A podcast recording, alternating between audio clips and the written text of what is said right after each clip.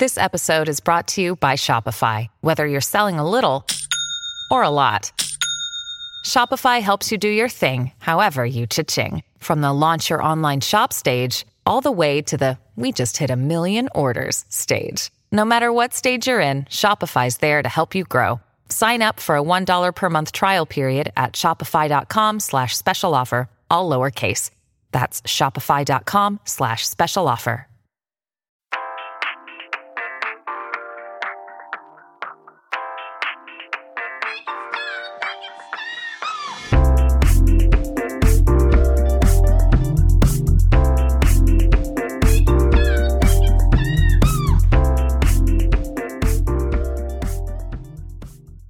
Take a look at the bold man, musical legend. Oh man, he's got a few clunkers though.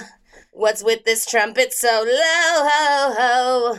On this make it stop.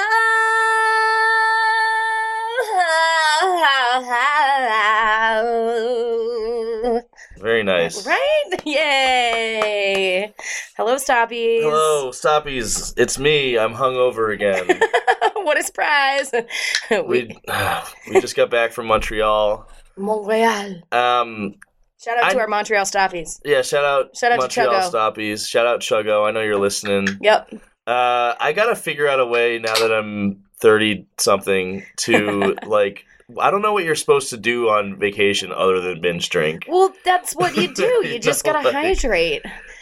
we we I mean, the first night in Montreal there was no amount of hydration that was going to save us from that hangover, but god was it worth it. yeah.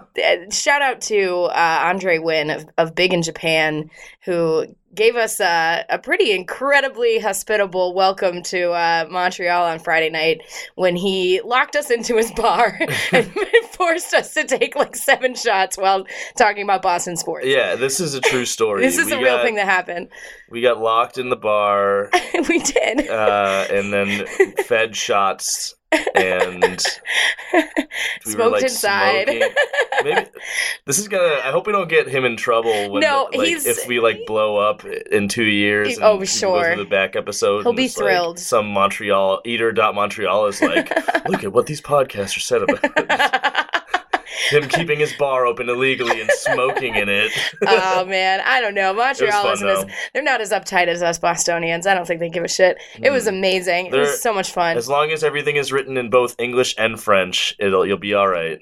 Yes, right, exactly. Um, yeah, it was a it was a fun time. I'm feeling I'm feeling just fine. And Nah, I feel I'm garbage. I'm, a garbage man. I'm drinking a Briggs Hard Seltzer. Shout out to Briggs Hard Seltzer. They are a, lo- a local uh, twisted seltzer company. You know and that's my new band name that I'm going to start called Twisted Seltzer. we'll be That a just a, pop punk band. Get it? I was gonna say you'd be a Twisted Sister cover band that changes all the lyrics to be about seltzer. to be about seltzer, so we could do it like the Pizza Underground or like fucking Okilly Dokilly or whatever. yeah, yeah. be just so a joke band. Let's see if we can come up with one now. What's the? uh I want some seltzer. I don't know, dude. Hey, can I have one of those? That yes, might, you sure can. I might spruce up after I drink a hard seltzer. We are gonna drink it. yes, we're all gonna drink it. we're gonna drink some seltzer with our friends. do, do, do, do, do. That's so that's so wholesome. That's so much more wholesome than the songs we were singing over the weekend. Oh my god. Can we tell the Stoppies about that? Yeah, yeah. I mean, well, we just started ter- making songs about Tom Brady kissing his son on the lips. he was so Um, good. Like it started just as that, like. Uh, and you can tell all your friends I kissed my son on the lips.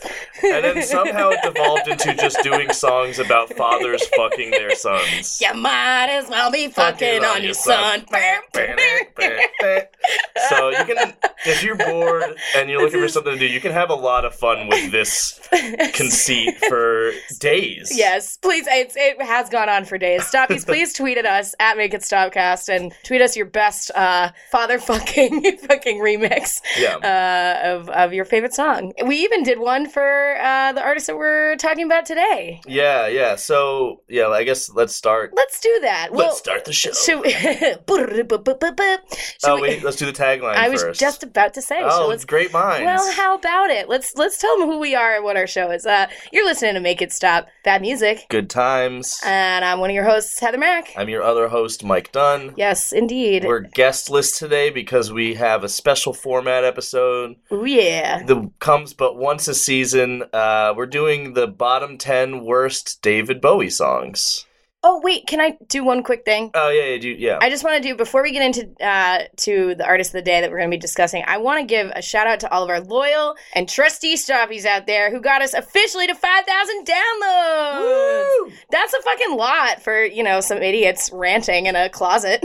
It's true. And we don't do like any promo for this. we don't know what we're doing. I don't know how anyone is finding us. It's unbelievable. People, um, but pe- it's cool. yeah, it's very fucking cool. We have fans. We have people that we really don't know at all that comment on our shit and stuff. So Yeah. shout out to them. Thanks We, we appreciate you. thanks for anyone who's told their friends about us. Um, you know, spread the word at all. Like I, I literally have no idea how we got to five thousand downloads. Um, I know it's you know it, peanuts to some of the big shot podcasters, Yeah. but it means a lot to me Sure does. because I'm a musician and I guarantee no one has listened to anything else I've done five thousand times. I know that's what I think about. I'm like, yeah, have I ever gotten 5,000 views on anything or, uh, you know, any of my songs hit 5,000 listens? Like, nah. I think if you added up everyone that ever went to any of my band shows, it would be significantly less than Yeah, five thousand. It would right. be like I think if you added both of them 100 together, that's that's not true.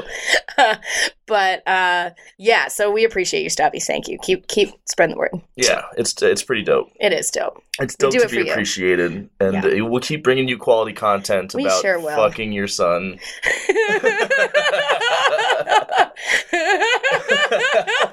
Oh my god.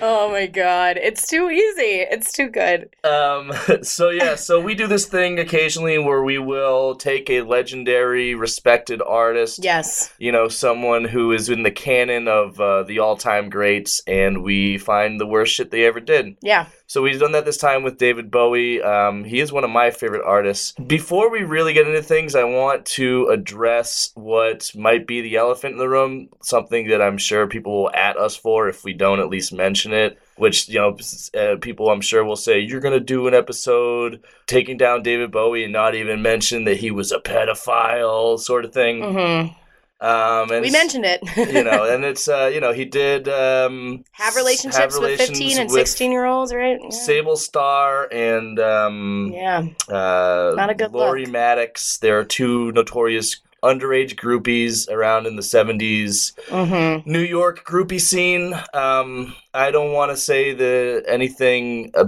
other than condemnation for that. Um, I do want to say that I think if you look at the what was going on in the music scene of the time, anyone who was a famous musician in the 70s probably had sex with at least one teenager. All your heroes are pedophiles. they were brought into the, they were led into the clubs you know it's it's it's it's it's not even a matter of like back in the 70s like it was the type of thing where people were willing to look the other way it was the type of thing where in the 70s it was like an a celebrated expectation Expect- yeah. of like right. oh yeah you are a famous rock star here you've earned this type thing. there you go. they would let these girls into the clubs. Um, it was part of the culture. And the best you can hope for from any musician of the 70s is not that they didn't sleep with a teenager, but the best you can hope for Is is, maybe they feel bad about Yeah. it Yep. now. It's absolutely correct. Uh, so that's out of the way. Um, we can get into that more uh, in the comments or some shit if you guys really want to. Yes.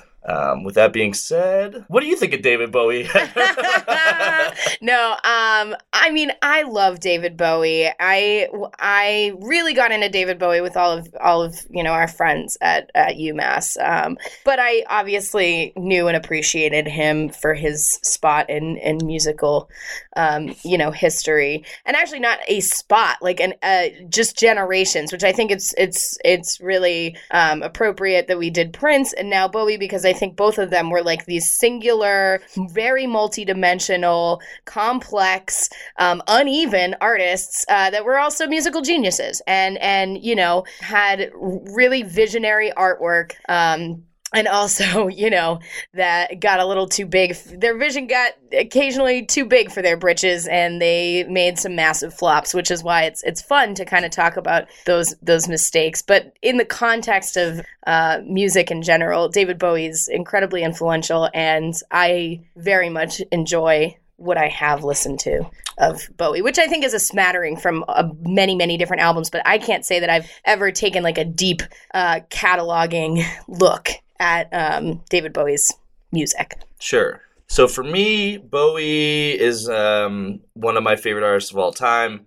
I have listened to every one of his albums. That's unbelievable. How many albums has he put out? He had made 20 albums, I think, by the 90s or the early 2000s. I think actually, I think maybe 19 plus the live albums. I've gonna- listened to live find out. albums too, but it's a lot. Um, you know, his work basically from uh, 1969 up to 1983, I think, is infallible. I think that entire string of albums is uh, excellent. He didn't have anything, any, you know, any bad albums from that time. There may be some Yeah. bad songs here and there. Um, but then I think that, uh, you know, Bit of a stumble. as someone who has uh, gone through the whole catalog all the way up to Black Star, really things got a little rough in the 80s and the early 90s. Um, I think that that is a time generally where artists that sort of made their bones in the 60s and 70s, ge- like across the board, really stumbled trying to adapt to the sounds and trends.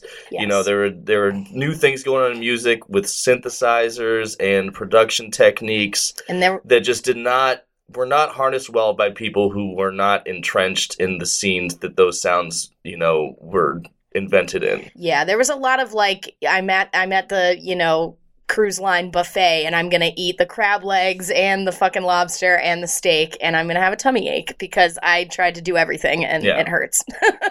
yeah and also i've never had shellfish before Yes, and I'm allergic i'm just and- eating the shells yeah, exactly. My throat is swelling up. I'm Yeah. singing in a really affected, like pseudo Jamaican, pseudo French accent. All of a sudden, what's going on? yeah oh man Oof. yeah yeah that's the thing i That's a thing. i put that accent in my notes yeah, which which one?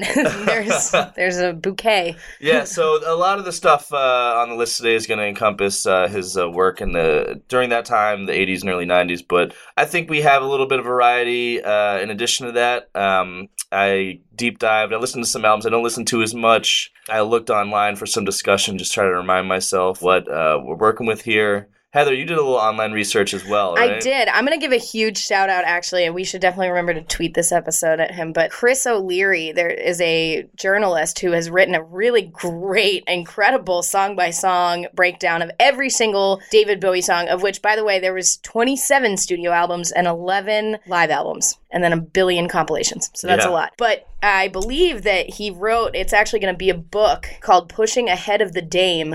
Um, and there's some really great takes, and I have at least one of them that I wrote down word for word because it was so funny. So check that out if you want to really, really, really spend some time in an internet hole. Um, I mean, it's a lot of fun. I love getting into internet holes. Are you talking about fucking your son? I don't know. Should we get into this? I think I, I I don't know what else to say about this other than like it is. It's if, if you've only heard like Ziggy Stardust or Let's Dance or you know the Berlin trilogy stuff, if you've never really gotten into the later period Bowie stuff, never really did the got into the deep cuts. The quality of these songs is pretty shocking. I Yeah. think. But in general, I think you should get into those deep cuts. And even this inspired me to like spend some more time with David Bowie because there are some really also some some great gems that you wouldn't know about. But we're not talking True. about those today. That's definitely not what this podcast is about. This is about some bad bad shit. And most of it just comes from pure, you know, ostentatiousness. Just like I can do whatever the fuck I want. I can shoot someone on Fifth Avenue and they'd still vote for me because I'm David Bowie. well, yeah, that's a that's a crazy thing. Um, I don't want to show our hand too much, but I will just say that there's at least one song from the album "Never Let Me Down" 1987. yeah. and that album is like one of the top selling Bowie albums of Yeah. all time. Yeah. It's I bad. just, it's just you know between this and the Return of Bruno, what the fuck good came out of 1987 other than me being born?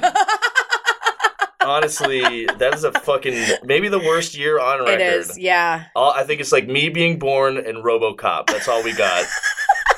In that order. all Uh, right. all right, but yeah, let's get into the actual countdown now. We'll start with number ten. This is uh there. So the, the Yeah. all right. So this this is join the gang. sure is. It's off of the first David Bowie album, the self-titled David Bowie, 1967. This whole album is fucking bonkers. Um, and I I wanted to, you know, if if there was a top 20 worst Bowie songs, there'd be a lot more songs from this album. Um, but yeah, let's get into Join the Gang. all right, let's let's go ahead and do that. Switch off now that she's joined the gang. Arthur is a singer with a band. Arthur drinks two bottles just before he goes on stage. Look at Arthur rave, all the kids are paid. They want to see the croaking man who joined the gang. You won't be alone, we've all got beery. Okay. Yeah, I mean, I don't know. This this whole album is like it's all just stories about shit. Mm-hmm. and I this is a story I guess about like drunk or drug addicts I- hanging out. yeah. Like I can't tell if he's like moralizing or not, but it's a weird look for Bowie to be like, "Oh, you shouldn't do drugs or drink." yeah, I know, right, right. In this like weird, like children's nursery rhyme kind of cadence. I, my first note, I just wrote a honky tonk teddy bear picnic of bad ideas. it's also got a sitar in it. Um it's got uh like gargling and fart noises at the yes, yes, there are so many fart. Yeah, I said um, an extended dolphin farm animal fart breakdown is what I described it as. Um, Um, yeah, it was weird. It's like if the Kinks kind of tossed off a children's song, you know what I mean? Like it felt very like we are the village green, but like not clever. Um, Yeah. Yeah, the whole album is or essentially melodic or good. it's like a novelty version of the Kinks, like the whole album sort yeah, of is. Um, and like the Kinks did a really good job with that. So if you're gonna like try to rip them off, like maybe maybe don't like do David Bowie. yeah. Well, I mean, I don't think David Bowie knew how to do David Bowie yet at this point career. You Yeah. know, like he knew how to play piano, and he was skinny, and uh, somehow lucked into a, a record contract with these songs. Yeah. Luckily, he turned into David Bowie after this. But uh, yeah, if you listen to that first just album, Dave Smith from Sussex. or What's his Um, real name? No, his name was David. It's the same guy, uh, the guy from the Monkees. What's his name? David. Uh, Nes. No, no. David. Oh, Davy Davy Jones. Jones, yeah. David Jones. Yeah, yeah, Yeah, there we go. um, yeah, no, it's a bizarre From album. If you- Brixton. If you, listen to it, I kind of just picked a song at random from it because they're all bad. Um, yeah, there's some weird tonal shifts. This one is specifically bad though because there's again, it's it's like there's like these extended breakdowns that make no sense, and then it goes back. The part that we played to you is pretty straightforward, but there's a lot of weird, weird psychedelic atonal. I don't know. It wasn't good. No. There's a lyric where he's he describe he just says doing nothing altogether very fast, which I believe is an apt lyric to describe the song and uh, probably the album. yeah. Yeah. I thought it was really bad, actually. I thought it was worse than definitely some really of the other ones. No, it's definitely really bad. Yeah. Um, uh, every song off of that album is very bad. Yeah. I don't recommend it. Oh, and I do recommend it. You should check it out uh, if you haven't listened to it because it's It's just- interesting. it's it's interesting, but you know, Yeah. not uh, good. not a single good song to be found on it. Weird. Um, and the only reason that this list isn't just uh, you know ten songs from that album is uh, because well, I mean, I guess I guess he he made bad music in various eras. Yeah. And you want to you want to give the whole dizzying spectrum of badness to our, our honest and loyal stoppies. Yeah, We don't so want to hold back. so I guess for the uh, speaking of which, for the next song, we'll jump ahead to uh, Ooh, yeah. 1999. 99. This was weird. I looked into the backstory about this album. Did Yeah? You, do you know about the backstory of this album? Um, not too much. No, I, I know it's my least favorite '90s Bowie album. The album is Hours. The song is The Dreamers. We'll play the song. We'll get into it. Okay. Dark and full. These are the days, boys.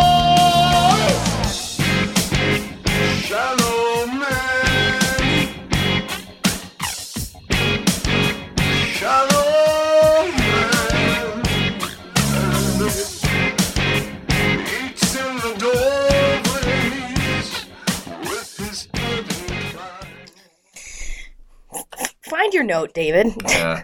F- find a note. You know, I Any like note. I like sometimes when he gets like uh obscure and occult and like experimental, but No. uh you know, This isn't any of those things. This is like weird adult contemporary. Yes, very adult contemporary. This whole album is like new age adult contemporary. The most milquetoast production, overlong, overindulgent, amelodic songs with no hooks. Uh, like j- just airy synths and fretless bass and like bad drum machines. Mm, yeah, it sounds. This is one of those songs that you can tell like nobody was in the room together. Like everyone was kind of like, "Up, patch it in, patch it in." Okay. Exactly. Um. Yeah. So I couldn't understand a single thing he's saying. He's so like he's just like moaning and can't enunciate anything. Like the theme. There's definitely a big theme running through a lot of these terrible Bowie songs. Is that like he's just mush mouthed or like putting on a fake patois or some sort of weird affected accent. Um. And he really goes like, where are you going? No, you don't know Yeah. where you're going. And I mean, look, he's never had necessarily the strongest vocal melodies. He's always been more of a, uh, you know, using his voice sort of as a, a textural component Yes. or whatever than actually crafting like earworm melodies. But this is just like Well, at least the he could be doing this over any song. Yeah, and at least yeah, the texture's not like cheap ass fucking like burlap like from that sad RuPaul's design challenge that we watched the other day. Damn girl, Uh, how know- was Vanjie not on the bottom? But anyway, Yeah, and it, She was I- wearing I a- actually was rope. kind of impressed with the burlap trousers. I mean, that's hard to pull they were off. falling apart, but just like this song. But, But, I'm glad they finally got rid of Raja O'Hara. it was time to go. She's Sorry, a Raja. salty bitch. Sure is. Anywho, uh, yeah, the fabric on this one not great. Uh, not a texture that I want uh, near my face or near my heart. Um, Yeah, see, I don't get burlap from this. I get like like a, you know those a cheap like sateen. frosted those like the glass like ice cube windows they had in doctors' offices in the eighties. Like Yeah, what? that's I feel like this That's song the is like filtered through one of those. Yes. Okay. Okay. I'm feeling like this. This you know is wearing like cheap, limited to like fake silk pajamas. Sure, This song yeah, is yeah. definitely wearing those. I think he's wearing that on the cover of the album. Oh yeah, maybe that's maybe that's why. Uh, yeah, he looks like a dental assistant on the cover of the album. He's like holding himself, but I, I don't know.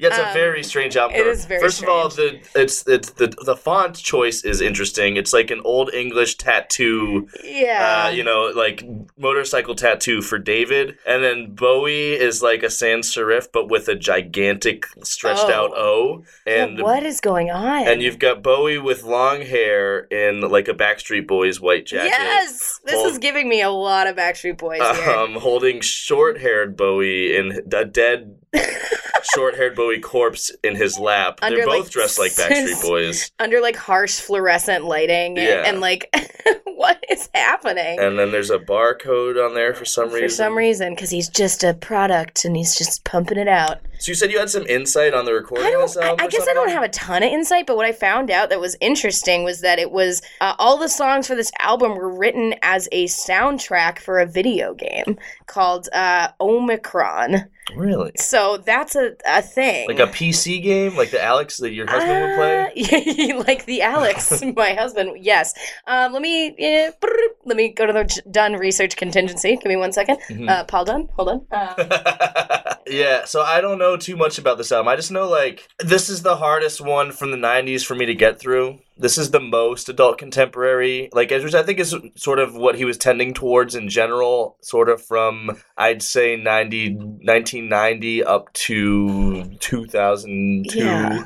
Um, but there was some cool like there's there's some cool albums during that period. Like Outside is a really cool album. It's a very like baroque pop, like weird album. And you know, I think Heathen and uh, Reality from the early 2000s were pretty good, even though they had a lot of the same sounds. Like the Mhm. songs came together better. This one, this album is just very it's it's very it's a slog.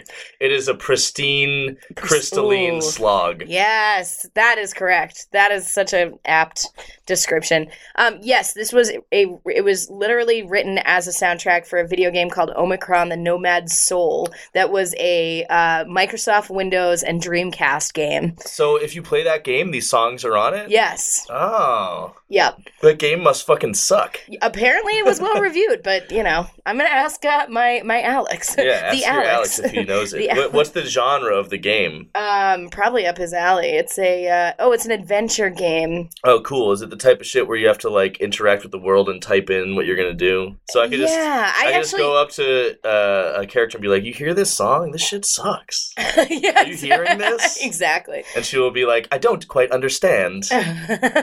Could you say that again? In fact, I will on my podcast.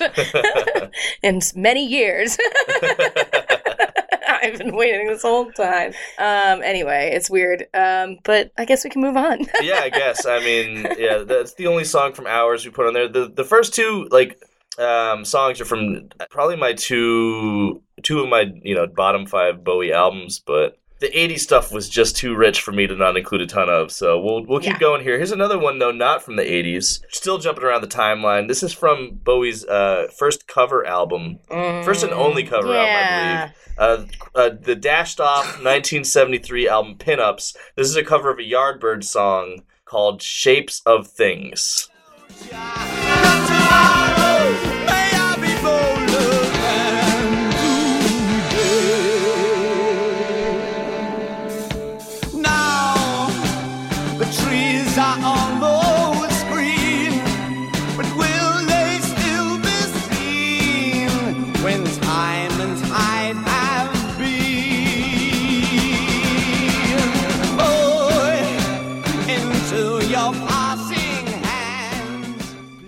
Hmm. Hmm. Hmm. so this is the only entry on the list from you know his classic glam rock period from the Ziggy Stardust era. Um, it's hard to find bad songs from that era of Bowie. You know he really was killing it, but I don't know. This is an odd duck. yeah. It's, so it's a Yardbird song originally. Originally, yeah, and I feel like in trying to put his own spin on it, it's just annoying. Y- yeah. It's got these dissonant strings, dissonant horns, and like cheesy vocal effects. Yeah, the vocal effects really the the like the little drummer boy parumpa pum with the exaggerated like banshee cavern moan vocals like Yeah. whoa, wow, you know like he sounds like an old man falling down the stairs perpetually like I don't know what's going on it's uh it's a shame Yeah, it's very it staggers a lot with the drum beat, and it really Dun, never dun, gets dun, going. It Yeah, keeps- there's- right. It sounds like it's leading to something, and then it it, it just starts again back at the da, da, da, da, da, da, da, do, do, yeah with like in the background.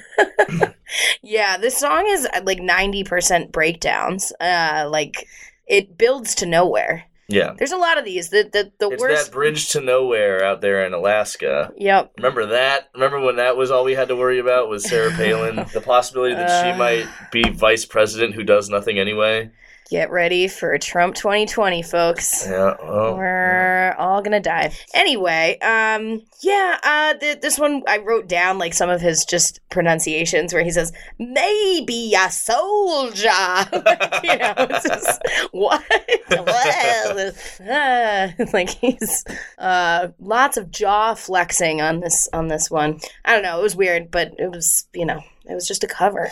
Why did he make this album? Like this doesn't even make sense. Why did he in 1973 like, you know, like early Right, between- early creative like between you know, Aladdin Sane and Diamond Dogs, which are both like classics. Exactly. Put out this fucking just like you said, tossed off like fucking wank fest of a of a cover album for some reason. Why would you do that? What are you what are you thinking? Who's Um, who was thinking this? Like All right, so here's what Wikipedia says. Okay. According to co-producer Ken Scott, the LP was originally conceived as a complete opposite of Bowie's other albums, consisting of all cover songs Let's, except let's take the formula that is very successful and everybody loves and turn it upside down. Says Yeah. nobody. Like, uh, consisting of one of all cover songs except one original composition, and mainly turned towards the U.S. market, since quote he wanted to do songs that weren't known as well in the states as they were in England. Why? Yet eventually the plan was dropped. So, so it's like a charity album for your for your British bands that we don't care about. Like, I don't. Um, sorry, I'm sure the the Yardbirds are fine. Pinups was the first of two 1960s nostalgia albums that Bowie had planned to release.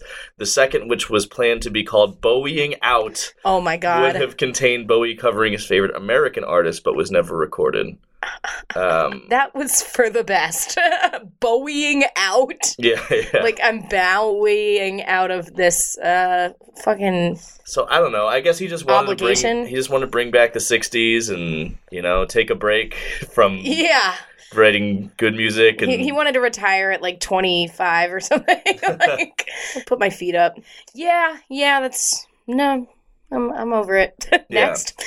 sure, yeah, yeah. Now we can get into the real juicy stuff. Ooh, oh Um, god. Damn. Yeah, yeah, yeah. We're getting into 80s Bowie. This is Oh yeah. We're entering the absolute nadir of this man's career. And what better way to start things off with 80s Bowie than dancing with the big boys? Ah.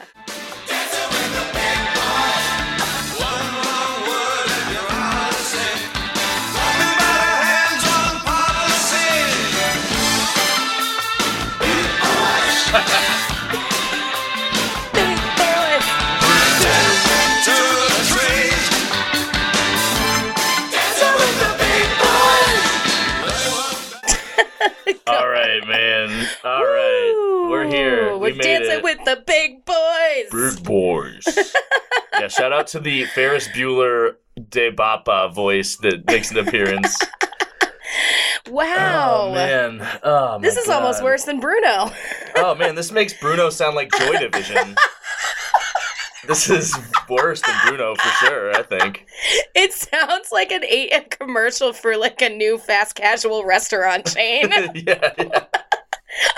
It sounds like I feel like chicken tonight, like chicken tonight. Everyone come to Kenny Rogers Roasters. We're dancing with the big boys. like just a defunct rest- restaurant chain in the Midwest. Just like, Oh. What is this about? I don't know, Who dude. are the big boys? it's supposed to i read some ridiculous like interpretations of this or just you know so a- again cocaine is a hell of a drug and Oh, yeah. and and he had no fucking clue what he was on about But he and made some of his best him music while in cocaine psychosis. I don't know. This is it's you can't blame this all on cocaine. This is also just someone who was a genius in the 70s having no idea how to What adapt to, do. the market of the 80s music scene. yeah, so we gotta like, make it corporate that- arena rock with like Bruno saxes and lyrics like "Your family is a football team." You know, Th- those are the, fuck? lyrics. Here's some lyrics. It's- what? Death, death to the trees. They weren't bad. They weren't brave. Nothing is embarrassing. Dancing with the big boys. It should be embarrassing. I, Iggy Pop was involved in this one, right? This one, this one had Iggy Pop.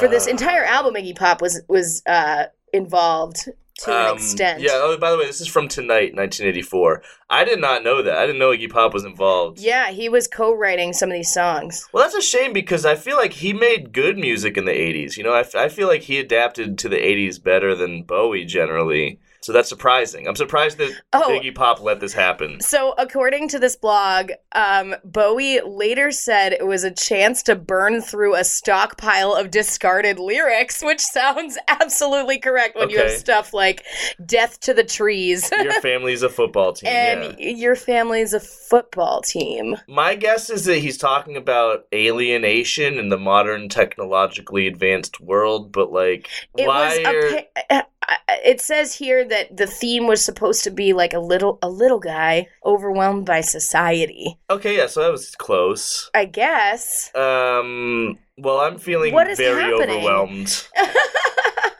I don't want to dance with the big boys. It does not seem like a good time. That's not my scene. That's not my the club that I want to go to. It's like um yeah, it's like uh Doug uh the Beats like think big, think think big, and they're just like outdoing each other with like gianter suits. I Well, feel that- like that was like D- David Bowie and, and Iggy Pop were just kind of like, all right, let's go, let's go at each other and let's fucking pump each other up and try to outdo each other or something. I don't know. Yeah, but they did that to great success in the past with Iggy Pop's "The Idiot," which was you know co-written Right. by both of them, and that's one of the greatest albums of all time. Uh, and that only came out like I guess seven years before this. Seven years is a long time of uh, you know if, if you're just doing cocaine every day. yeah, uh, but this this blog explains that this dot marks your location. That that lyric was Bowie's line, referencing a time when he was stuck indefinitely in a New York City hotel and was staring at the fire escape map. First of all, how do you get stuck in a hotel? do you get locked in like we did in Big in Japan, or like what's going on? Cocaine, Cocaine. psychosis. So. if he leaves, the is- government will get him. so I guess that's a metaphor for this, like whatever this album was, was just staring, being trapped in a hotel and staring at a map, desperately trying to figure out your way out. Yeah, sure. Uh, that's you know that is uh, that makes it slightly more interesting to know that at least he was in pain when he wrote this. um, you know, when he was uh, experiencing discomfort, as I yeah. am. Yes, it is uncomfortable and very, very corporate, very emotionless. Uh, So far from everything he did that made him great. yeah. You know, like even like two year, a year before this, maybe it was two years. No, it was three years. What, however long, it was still the '80s. He did "Let's Dance," and like that album, that's a corporate fucking album where he's like adapting to '80s trends. But somehow, like there are songs there that have you know maintained relevancy to today. You know, there are classics on that album. Fucking uh, "Let's Dance," "Modern Love." Uh, the the other one I can't. the other one that was the the god damn it. Anyway, he was making good music like not long before this. I don't know what happened exactly in the mid '80s. Maybe he stopped doing cocaine. Maybe that was the problem. something, something was off. The The, the, di- the, cocaine titration levels were out Yeah. of sync. Yeah, I don't think anybody stopped doing cocaine in the 80s. That's true, Let's that's go true. ahead and say that. Um, Dancing with the Big Boy. It's just so comical. It's so cheesy. It's so It is. dumb. That's the one word to describe pretty much every song from here on out is cheesy. yeah, cheesy it as fuck. depressingly cheesy from like like a, a great man. Just like an Alfredo pasta at a fast casual restaurant chain in the Midwest. Oh yeah. Like a pizza at McDonald's, so to speak. Shout out to that podcast. Go check that out. Talking about falling into holes of of art and and whatever. I don't know what that is, but it's a hilarious podcast. Just asking the simple question: Whatever happened to pizza at McDonald's? So. Yeah, for 111 episodes. 111 episodes. I'm on episode 24. it's getting fucking real weird. Shout out to Um, a real one. Yes. All right. Shall we move on? Yeah, yeah, we'll jump back into the 90s again now. This is 1997's Earthling. The song is called Law, Earthlings on Fire. A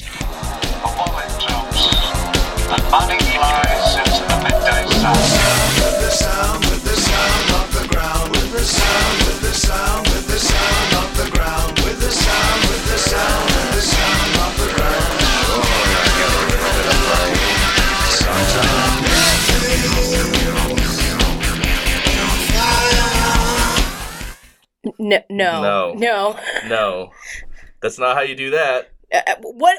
Do what? Do what? You know what's crazy? Hurt Th- me? There's some He's very effective at it.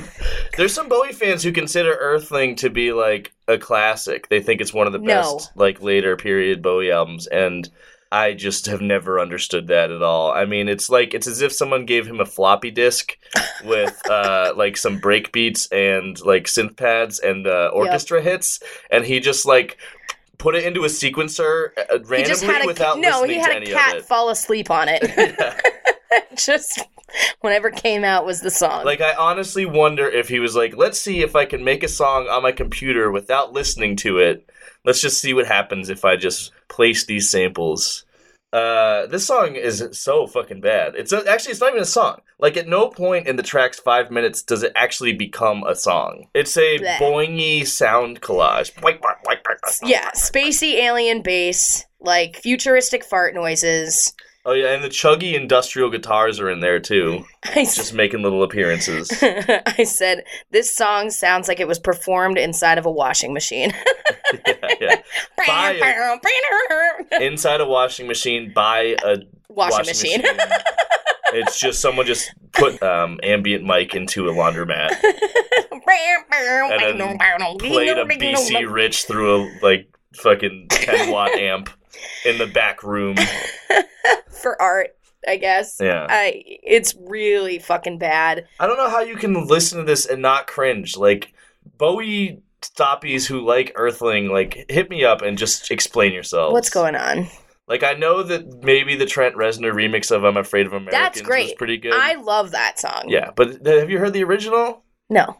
No, it sucks. This fucking album is trash. I'm saying it. Okay. Yeah, I mean, I'm definitely agreeing. If this is this is the only experience I've had with this album, and it's It's a weird album, man. bad. It's a lot of drum and bass and industrial guitars and like Bowie experimenting with like uh you know electronica in ways that just do not come together ever. Yeah, they're describing this like one of the like genres I saw describing this was like drum and bass. I'm like, this is not fucking drum and bass. Like There's- this is There's other songs in the album that have like are. straight up drum But and bass. But also who beats. wants David Bowie to do fucking drum and bass? I don't know. Like nobody nobody wants this. Nobody wants this. Not good. No. Uh next. Yeah, yeah, we're uh, we're gonna keep it a tight sixty today, aren't we? I'm excited. Well, we'll find out. We'll find out. Yeah, That's what we always- think. we always think that. All right. Um, all right, so we are doing the last song from the 90s. Everything else from here on out is in the 80s, but this is from 1993 Black Tie, White Noise, uh, Don't Let Me Down and Down. I keep my love for you. no place to hide, no way to fall. Nowhere to lie, no world so wide. I'm sick and tired of telling you. Don't let me down and down and down.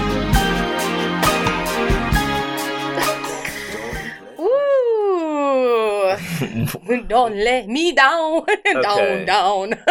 what? So, fake patois aside, like, what kind of half ass Chaka Khan fuckery is this?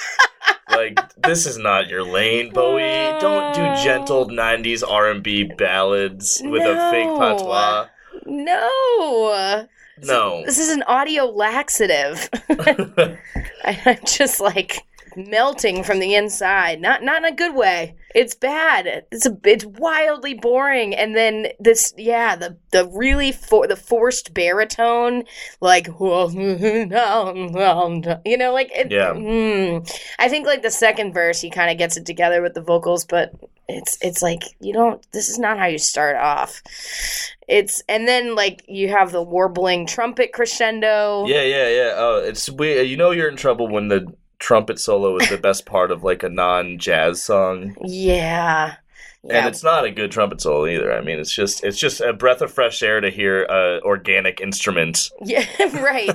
yeah, like when in doubt, just throw a bunch of horns on it, I guess. Like you shouldn't need to do that if you're David Bowie. It's it's not good. Uh, it's just weird that like in '93 when you had grunge and uh, you know the burgeoning techno scene, Hip hop. hip hop was at its peak uh and and just all these exciting sounds like Yeah. bowie comes out with just like the fucking softest bullshit you've ever heard Right. Yeah. And uh this was the one where he played insisted on playing saxophone like throughout the album. Really? He's so the even one though he doesn't even though he doesn't really know how to play saxophone, so he's just kind of going for it. there is some weird sax on this album i will say this as far as 90s bowie goes there's a couple songs i like on this album he does a pretty good morrissey cover on this album oh, okay. um i think he does it better than morrissey Yeah, fuck Morrissey. but it Did- is a weird album man I, it turns out this was the one that was on the poorly received interactive CD-ROM game. really? That's even worse. 93 yeah well no like it, this the 93 album was the one that had the yeah black tie white noise yeah i don't i don't know Oh yeah, this is oh the CD-ROM you're talking about, not the not the adventure game soundtrack. yes right Yeah, actually, I heard that this one had a CD-ROM. Mhm. Uh, the, Yeah. did- Earthling might have too. I don't know. it was a it was an era of enhanced CD-ROMs. this is uh, the same year that he married Iman, so maybe he was just too That's right. fucking. Okay. Yes. So that is the that's the kind of backstory was that this was a song that Iman had listened to at one point and liked, and a bunch of the songs on this album were basically songs he wrote for their wedding. Yeah.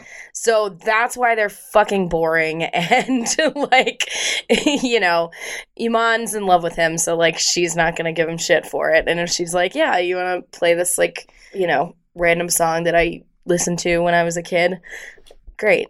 Okay. You know what's sad is that this album was like considered his like comeback album. Yeah, I saw After, that. I mean, that's just how bad his '80s output was. You know. Which we're just about to get into, aren't we? Shall we move on over to uh, the next one? I do want to read this quote from um, the album's producer, Mm-hmm. Go ahead. uh, um, Nile Rodgers, uh, regarding Bowie's saxophone playing on the album. Quote. I think David be, would be the first to admit that he's not a saxophonist in the traditional sense. yeah. I mean, you wouldn't call him up to do gigs. He uses his playing as an artistic tool. He's a painter. He hears an idea and he goes with it. But he absolutely knows where he's going because he damn well plays the same thing over and over again until I say, well, I guess he hears that. It's what you might call accidentally deliberate. Accidentally deliberate. yeah, man. That's on point. Shall we? Yeah, let's jump back Let's into the jump it in. We're gonna t- we're gonna ride this thing out to the wheels fall off. Oh man. uh, through oh the man. through the 1980s portion of this man's career. Uh, we're gonna go to 1987's "New York's in Love" off of "Never Let Me Down." oh man. I got, yeah, yeah, yeah, I got things to say about it, but Oh let's man,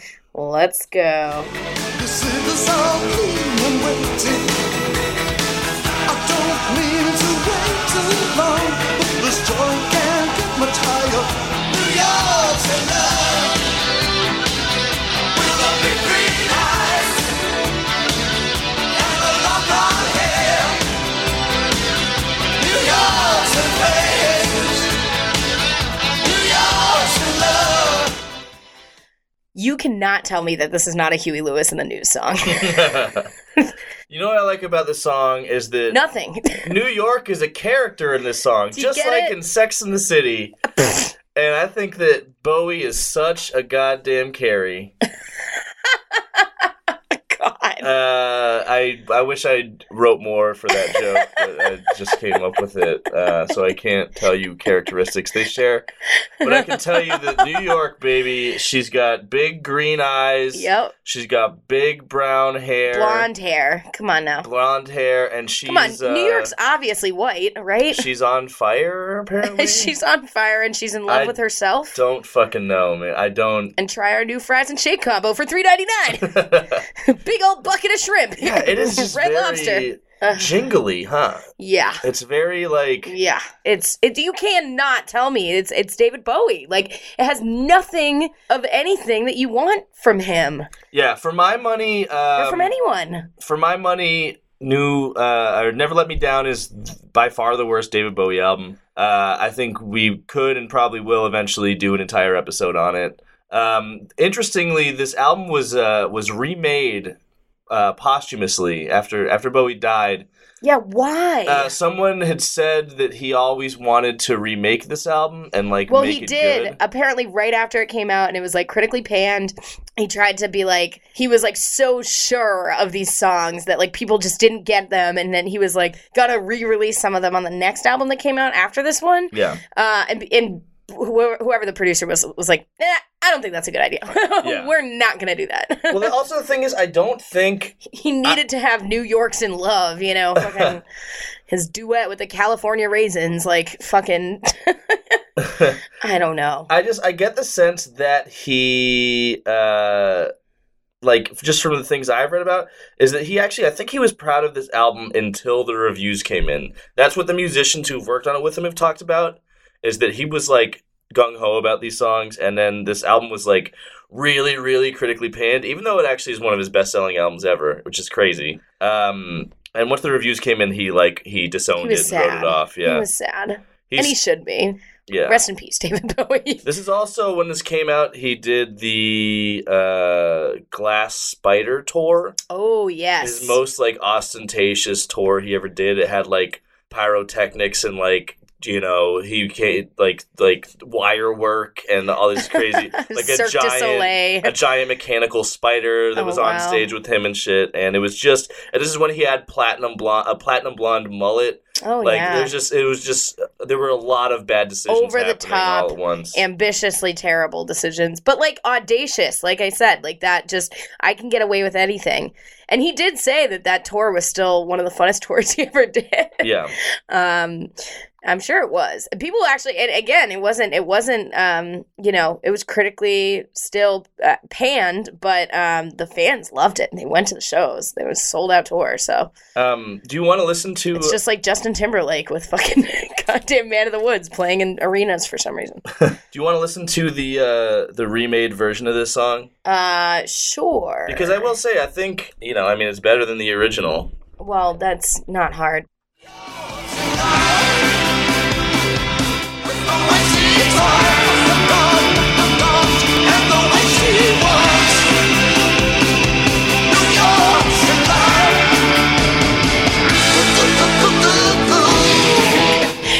I mean, it still climaxes with goo goo goo goo goo goo. So you know, Yeah, but I they made it better, but uh, I think it's interesting listening to that, the remade version of this fuck my album. son.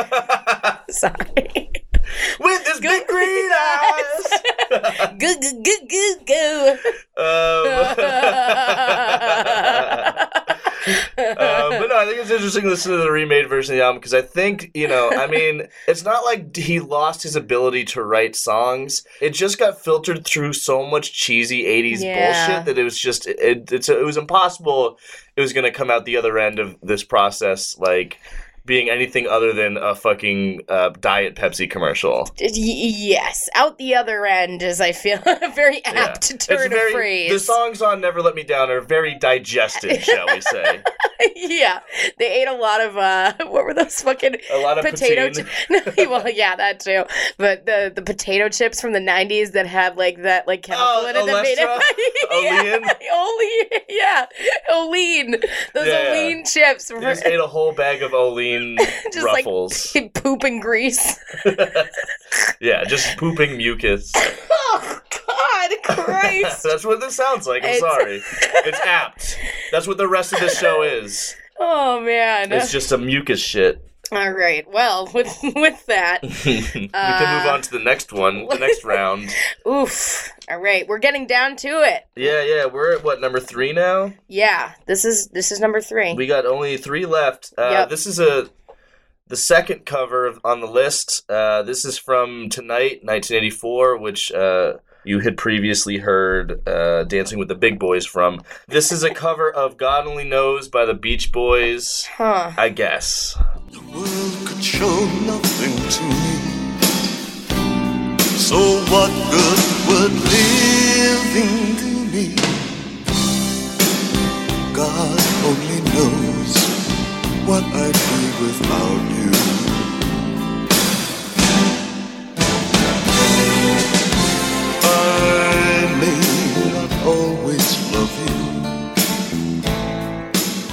What?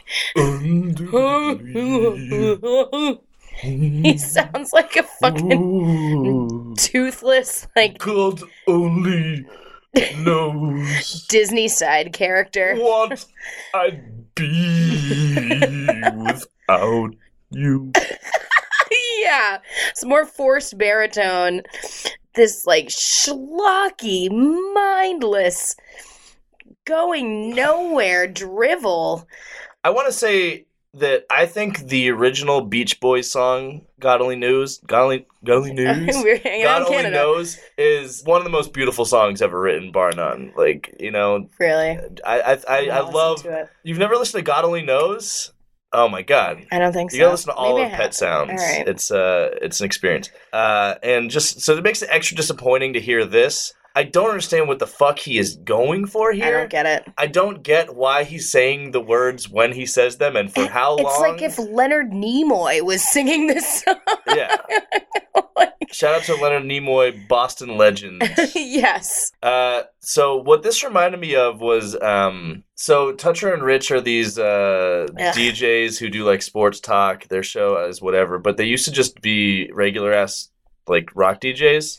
They would just do a segment about the Red Sox or something, or yeah, they were on BCN, and they used to do a segment called the Drunken Red Sox Recap, where they would send their intern out to uh, interview Yes. the drunkest looking people he could find after the game to get their takes on stuff. And there would always be these times where they would get a guy who, like, at first, like, it doesn't sound like he sounds like normal, yeah. and then he keeps talking, and like they'll be like, he'll be like Ortiz. When he hit that line drive, things sort of changed. What? things, uh, Where are you going? you know, we we did a lot of the defense was good. Uh, we made some good, uh, and you know, it's like they're like talking. They don't have like that drunk slur voice, But they're, but they're pausing weirdly between every word, and you start to realize that they are blacked out And and, they're don't trying know not what to they're puke. saying. yeah, they're trying not to. they're puke. trying to like choke it down their esophagus. Yeah. And, and then, uh, uh, then David, Or- Big Papi. Yeah, and that's what Bowie sounds like he's doing on this. It sounds like he's blackout and trying not to puke. I um this was a direct quote from again the blog check it out bowiesongs.wordpress.com Chris O'Leary wrote this about the song and I think this is so true that it quote sounds like a man lost in a cathedral defacing the walls in a panic. Because you, you can just picture this too. Because it also has that like cavernous, echoey sound to it that it just like, ah, what is, what? It's not. it's really it's an affront to the fucking Beach Boys and Brian Wilson, and Bowie should be ashamed of this. Honestly, And an affront to David Bowie. Yeah. What are you doing? you let me down and down and down Ugh. with this one. God only knows why you did this. Yeah, this is major trash. Ground control to major trash. this album really sucks, and I'm kissing my son on his pretty lips.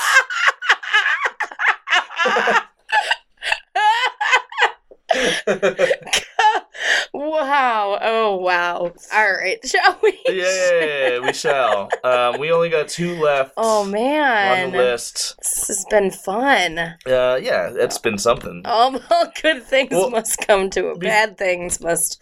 Before we get to the last couple, how do you feel like this? You know, the worst of Bowie compares to the worst of Prince. Like, what is? I mean, Worse. we had Cloreen Bacon Skin when we talked about Prince. There was some really bad Prince. I think the worst of Bowie is schlocky maudlin garbage um and like cheesy super cheesy emptiness and the worst of prince is like oh like so ambitiously terrible where this is like lazily terrible you know what i mean I gotta say, there is one song on the Prince list that I've changed my mind on and that I actually like now. which one Poom Poom. I think Poom Poom's actually pretty good. let's issue a retraction of our Poom, poom, poom, poom.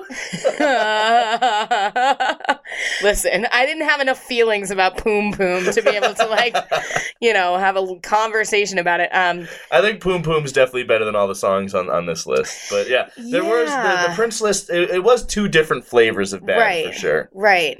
I felt like the Prince list was maybe more fun. Um, yeah, yeah, yeah, yeah. You know what he I mean? He was having more fun. he was, yeah. So I, I, uh, I don't know. Yeah, I don't think Bowie was having a good time doing Yeah. any of these songs. You can tell, and he Yeah. wasn't.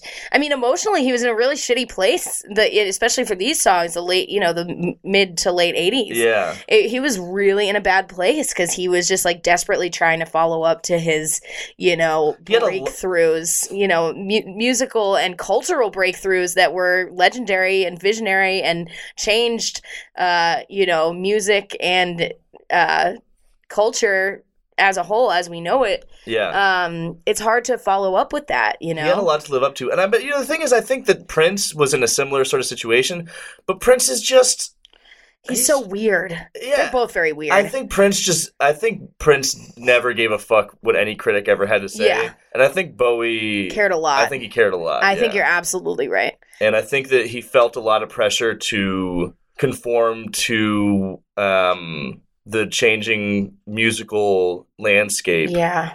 uh, and with just dramatically Off horrific brand, results. off, t- just like a rancid ranch dressing. Like, don't you don't want to eat that I don't think Prince ever tried to from a fast casual Midwest chain, chain restaurant. I don't think Prince ever tried to adapt to shit. I think No. I think Prince was always Prince. I think his sound was You're pretty consistent throughout his career. Well, I don't know about consistent. No, but I mean, it, it always. I don't think that he like. Oh, actually, I think and that's His approach was consistent in the fact that he was like, "Fuck it," you know. I'm gonna, I'm gonna do this. But he also had that Minneapolis sound. Like he had Yes. like a backbone Yes. of what a Prince song You're should right. sound like that Yeah. he kind of stayed true to throughout his career. Whereas Bowie was always like a chameleon, kind of always kind of trying to change, do a new thing. Which can you imagine? I mean, I, I, that's incredibly difficult. Like, Yeah. you know, I, I can't, I truly can't imagine, you know, but uh, the amount of pressure you would be under, and and and really the amount of of success that he had, despite being and and and because of his ability to transform all the time. Um, but yeah, these ones, the worst of the worst of Bowie, are the ones where he completely loses himself in Yes. the transformation. Exactly, loses himself in the moment. You hold it. You better never let it go. You only get one shot to fuck your son. do not miss your chance to blow, blow. your son. I can't.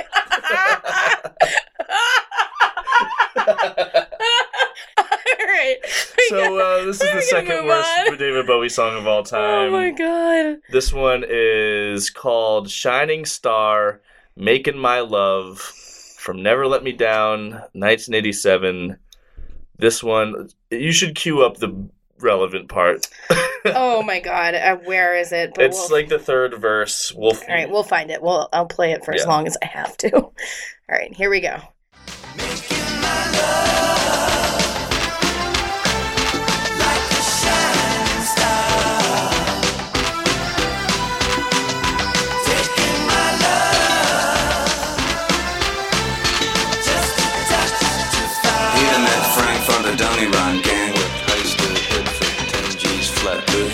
Out of shape in the name of Trotsky. Shouldn't fame Hitler cash down.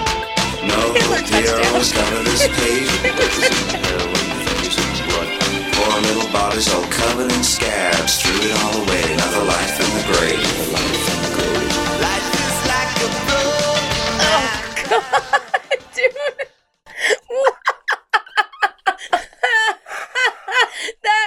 Was in fact that was the Mi- actor Mickey Rourke that was Mickey Rourke doing a call and response spoken word rap, rap. with David Bowie Yep. about poor little boys all covered in scabs or something.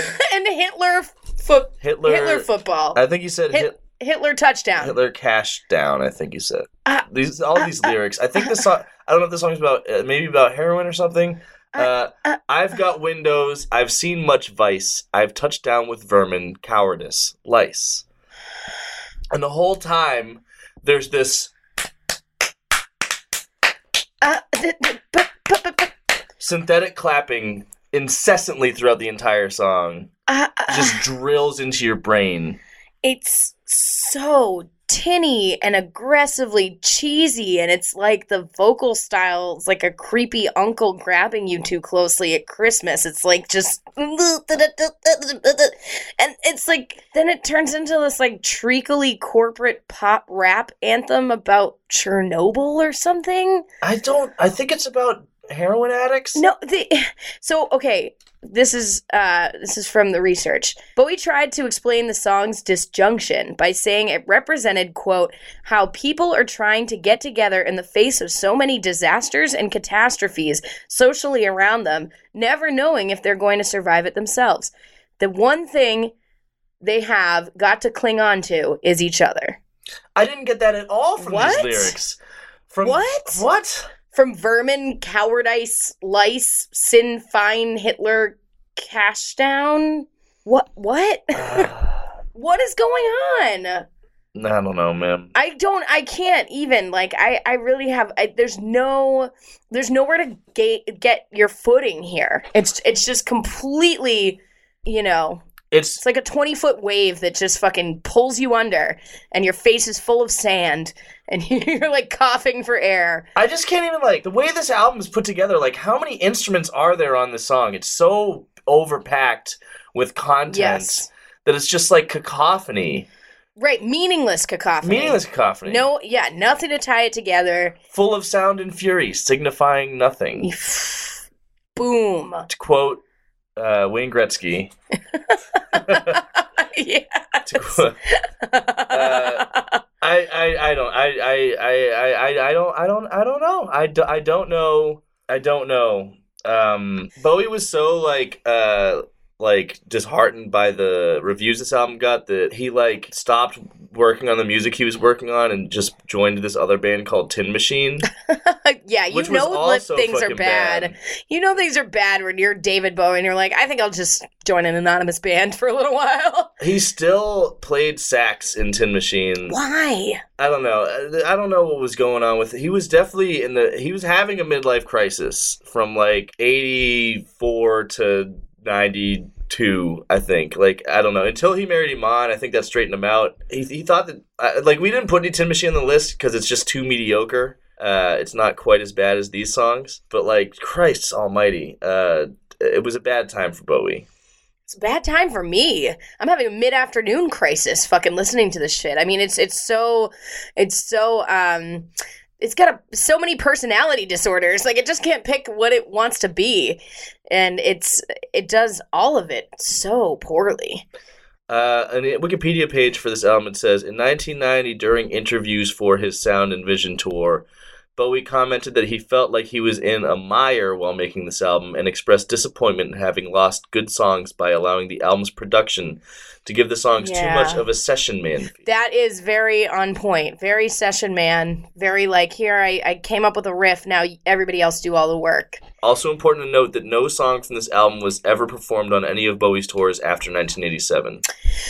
Well, we know why. Yeah. He basically he had a lot of bad things to say about this album and, and about where he was at in his life. I do think it's odd, like I think a lot of the same problems like showed through in his nineties career, but he like started to recover. I think actually his work in the in the two thousands and the twenty tens is great, uh, culminating in Blackstar, which Black I think Star's is one of his best albums. An incredible album. Um, being such a legend to give this final gift knowing that you're dying of cancer to put out yeah probably some of your best work in your entire how many years 50 year career 40 year career i mean unbelievable I think fifty. I mean, his first album was 67, 70. that's unbelievable yeah that's 50 years fifty years. That is yeah. 50 fucking years So, so you know, for someone with a career that length, I guess it can be forgiven to have a few duds. Um, but this final, next and final track, I Oof. refuse to forgive. unforgivable I refuse to forgive. and we will not forget You probably, you may know what it's going to be. If you've seen the video, you definitely know what it's going to be.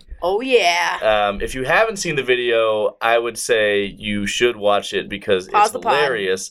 Pause the pod, watch the video, and then do yourself a favor and watch the version of the video where they have taken out the music and replaced it with the sound effects of what they're doing.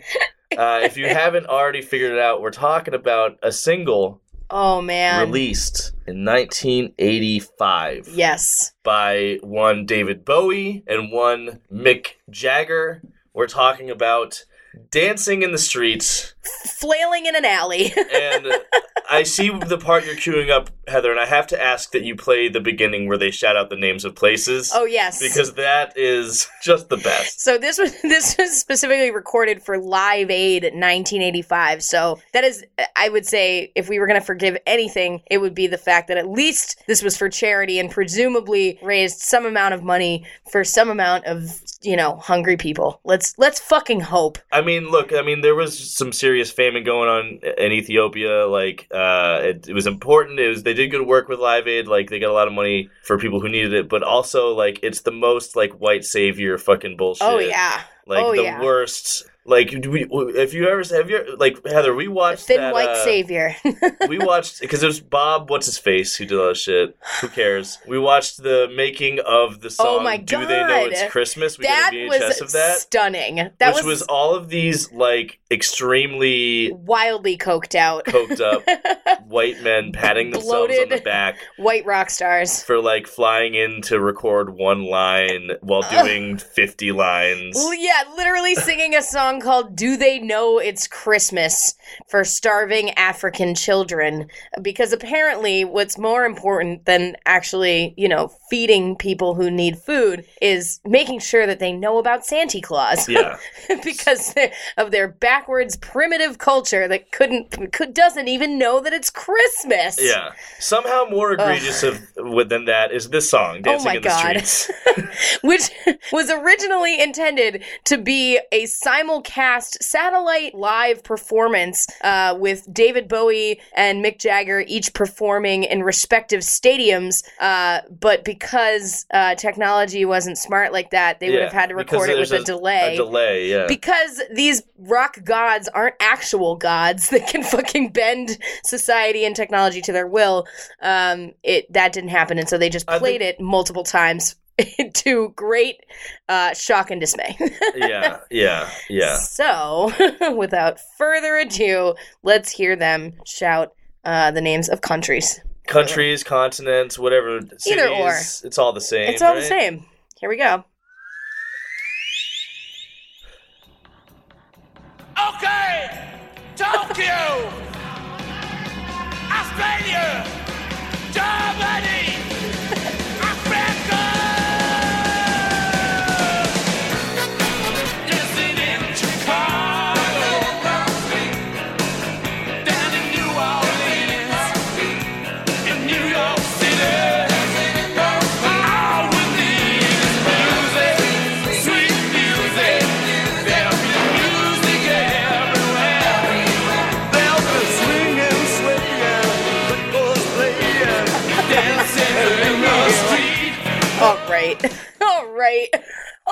Let's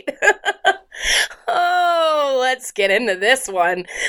let's get into the fact that these two fucking clowns, the cover of this of the single is just them like grabbing each clutching each other with their mouths agape like guppies. Oh yeah, yeah. That's what the entire music video That's is what too. yeah, it's just them in a warehouse getting so close to kissing. And yeah, Mick Jagger in an explosive green vla- blouse, and fucking David Bowie wearing a like- raincoat and for were like- some reason. They were both like forty at this point too. Like they sh- it were, it was t- too late for this.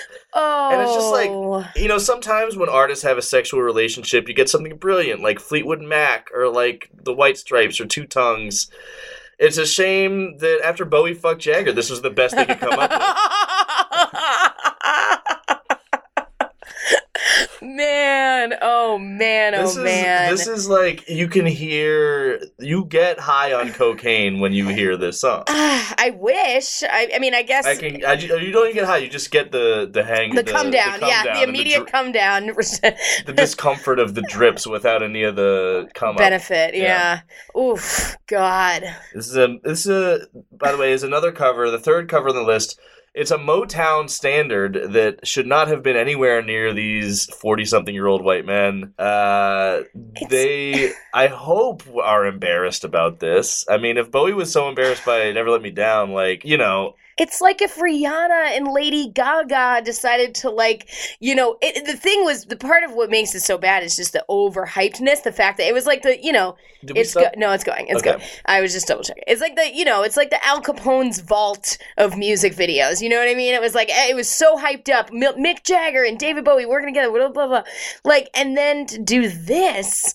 Like it, it's like Lady Gaga and Rihanna, like you know, for the for the Grammys, they're gonna perform like you've never seen them before, and then they do just like the lamest, like candy coated, fucking chintzy, tinny version of like the locomotion together, like and like with no choreography, and like record it in a warehouse and take the first take, yeah. which this really was. They did it in in one or two takes. Oh, it sounds And yeah, you can very tell. dashed off for sure. Oof. I mean, also, I want to point out um, the countries or the shit that they say in the beginning. Okay, so here's what we got: Tokyo, city, South America, continent, Australia, continent, France, country, Germany, country, UK, country, Africa, Territory. con- yeah, territory, Africa, continent. um, noticeably, for the white countries, they say the country. But Oh, yeah. uh, for the brown countries, uh, you know, they don't say any countries. They can't be bothered to learn what actual country this famine is in that they're giving money to. It's just Africa. It's just Africa. It's just Africa. They don't even know it's Christmas. They don't have countries. Again, and they even do it again later in the song when they say Philadelphia, PA, dancing in the street, Baltimore and DC now dancing in the street. Don't forget the Motor City dancing in the street. On the streets of Brazil. You could have said Rio de Janeiro. Like it literally goes to the beat, but you couldn't. Yeah, couldn't bother to learn anything. and then back, anything. back in the USSR, no, don't matter where you are. At least, you know, little Beatles reference there at least. Yeah, man, this is this song again, and I implore you to watch the music video if you've not seen it. But uh, this is the definitely the worst thing that Bowie ever did. I, so, did he feel shame for this? I I don't know Because I, haven't I don't seen. think he thought about it at all. like I saw a lot of what you were like the the the shame of never let me down and tonight like the reaction he had and, and to the you know to the response but I mean this was pretty immediately universally critically panned right like people were like shocked by this Well, I remember uh, when I was a kid in the late '90s, they did a countdown on MTV of the cheesiest music videos of all time, uh, and this was number one. yeah This beat out um, "Separate Ways" by Journey, which is also an incredible fucking music video, uh, where a guy plays a keyboard glued to the wall of a warehouse, um, among other things. this Um, this video is literally just two men like flapping their limbs at each other in increasingly exaggerated and sweaty ways. It's it's so rhythmless. It's a rhythmless dervish of of like frantic desperation and no emotion, no meaning, nothing. it's it sucks. It's so it just bad. sucks. And yeah, I can't find any statement from Bowie about the song at all. Like I don't know. I don't know. You know, maybe It's like not- it's like Bruce Willis and Bruno. Like you just don't talk about it. you know, don't yeah. bring it up. I'm glad at least that the money, some of the money from the song helped people in need. But I don't think that that Offsets outweighs the fucking. In the grand scheme of things, I think. sorry, starving children. Yeah. The world would have been better off with. oh yikes! Uh, I don't know. I mean, I, it's yeah, I, I do know. I agree. I agree. Make it stop. The podcast where we take food out of literal orphans' mouths. well, we're done with this whole concept at least. That's nice. Hey, good job to us. Good job. We did we it. got through it. I gotta say this was this was nice. It was nice being you know chopping it up in the studio, just Yeah. mano a mano, Just in the lab, grinding. Just with my partner. grinding. Yep. No, this was fun. This was fun. I mean, the music not not fun. Not fun. But um, I don't think anyone had fun who was involved. I mean, I think Mick Jagger and uh, David Bowie were having a lot of fun with the concept of this song. Uh, They had some fun somewhere outside the recording yeah, studio. yeah, they know. did. Yeah, Marianne Faithfull is to be believed. Oh, I'm sure. I'm sure. Come on. But um, yeah, no, I mean it's over. I'm glad it's over. Uh, now you know the worst Bowie songs. Yep. Uh, we did it for you, Stoppies. We did it for you. You don't have to, you know, you know what to avoid if you're going through the discography. And I'm sure, I'm sure at some point we'll revisit "Never Let Me Down." Um, I, I can't imagine that we won't at some point do that album because there are ten other really bad Yeah. songs on that album. Whew.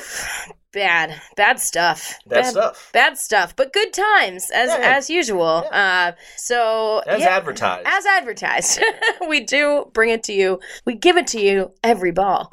Um, so yeah, we. I guess so. We don't rate this. We could talk about shows, uh, episodes coming up uh, that I'm excited about. what do we have coming up? I know uh, we're we're usually like pre-booked like a few weeks in advance. But no, I we're- think we're on. I'm on top of it. I'm working behind the scenes. We got. Right. We got. So we are gonna have Scott Kurland of the Writers Bagel Basket podcast uh, is gonna come on, and we're going to discuss the Teenage Mutant Ninja Turtles album in its entirety.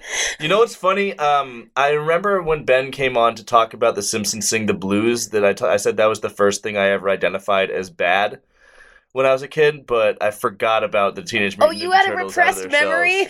Yeah, yeah. Yeah, I remember renting that the vi- the video of it from the video store and Oof. just being just I couldn't I didn't understand why it was the Ninja Turtles and I wasn't enjoying it. Shocked and appalled. I don't I don't and you know were if like I identified six. it as bad. I was just confused. Yes. Well, we're going to get very confused with Scott Carlin, so that'll be fun. We also are going to be doing a Christian album, just straight up Christian rock Mhm. with uh with Lucifer Christmas and uh Sherman Kurds, aka Shay, aka Cheryl, uh, my very good friend, both of whom were very hardcore Christians. So that'll be That'll fun be wild. to go down into some dark us. memories. yeah, us heathens. Yeah, well, I was raised very Catholic, so we'll have we'll have a fun time. Yeah, but you like lost faith young, right? I mean, yeah, yeah, Yeah, yeah, yeah, I did. um, yeah, no, they were hardcore for much of their adolescence into like, yeah, through high school. So it's, it's gonna be intense, and we're gonna be doing. Oh, I'm really excited about this one. Uh, Lisa McColgan, uh, who's a singer, um, uh, performs with the band Bikini Whale, which is a B52s cover band. That's great. It's local. You should check them out. Um, she actually took my podcast class, and uh, we found out we had a bunch of mutual friends in common, and she loved our podcast, and she's very funny. She's starting her own podcast. She's gonna come on. We're gonna talk about Chris Gaines. To Oh yeah, Chris Gaines, hell yeah. So, and if you don't know about Chris Gaines, that's Garth Brooks's I'm I'm rock excited. alter ego. So we're gonna have some fun with that one too. And I've never listened to Chris Gaines. I've only imagined what it might sound like, and It- I'm excited. Uh, yeah, that that one's gonna be great. So we're we're excited about all those, and then, um, yeah, theoretically building to a season finale of some kind. But we'll we'll tell you more about that once we fucking figure it out. Yeah, we haven't figured shit out. I mean, we're flying on the seat of our pants right now, but I'm excited about these upcoming episodes. They're going to They be really like- fun. You can check out those and all of our other episodes at makeitstoppodcast.com or by listening to us on Spotify or iTunes or any of the other places, many, many places you can get podcasts. Um, and you can like us on Facebook and Instagram at Make It uh, and email us at makeitstoppodcast at gmail.com. Um, please tweet at us your, uh, your modified um, songs about fucking or kissing or doing, you know, any anything on the spectrum of romantic uh, love with your son. Yes. Um, please, please tweet those at us. We'd love to love to hear them. Um, and uh, well, conveniently. we are done. I'm gonna go watch Game of Thrones and pass out. All right. Bye. Bye. The Make It Stop podcast is recorded at the Boston Free Radio podcast studio located at Somerville Media Center in Union Square in Somerville. It is produced and edited by Heather McCormick, and the music that we use for our show has been produced by Patrick Ahern. Thanks for listening.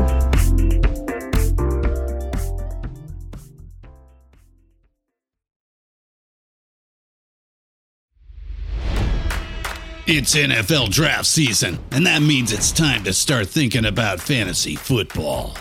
FantasyPoints.com features industry leading experts and prognosticators using proprietary hand charted data to help you score more fantasy points. FantasyPoints.com is the place to go for whatever kind of fantasy football you play. Whether you play fantasy football, daily fantasy sports, or do a little bit of everything, Fantasy Points has the meticulously researched content to guide you to victory. And why wait for the fall? Fantasy Points also covers the new spring football league, the UFL. Join the guru, John Hansen, Scott Barrett, Joe Dolan, and other massive names in the fantasy football universe with an exclusive offer. Use code Pantheon for 15% off any fantasy points package, including the all in package, with access to every article, tool, and data nugget that Fantasy Points has to offer. That's fantasypoints.com and code Pantheon for 15% off at Fantasy Points. Fantasypoints.com, code Pantheon. Score more fantasy points.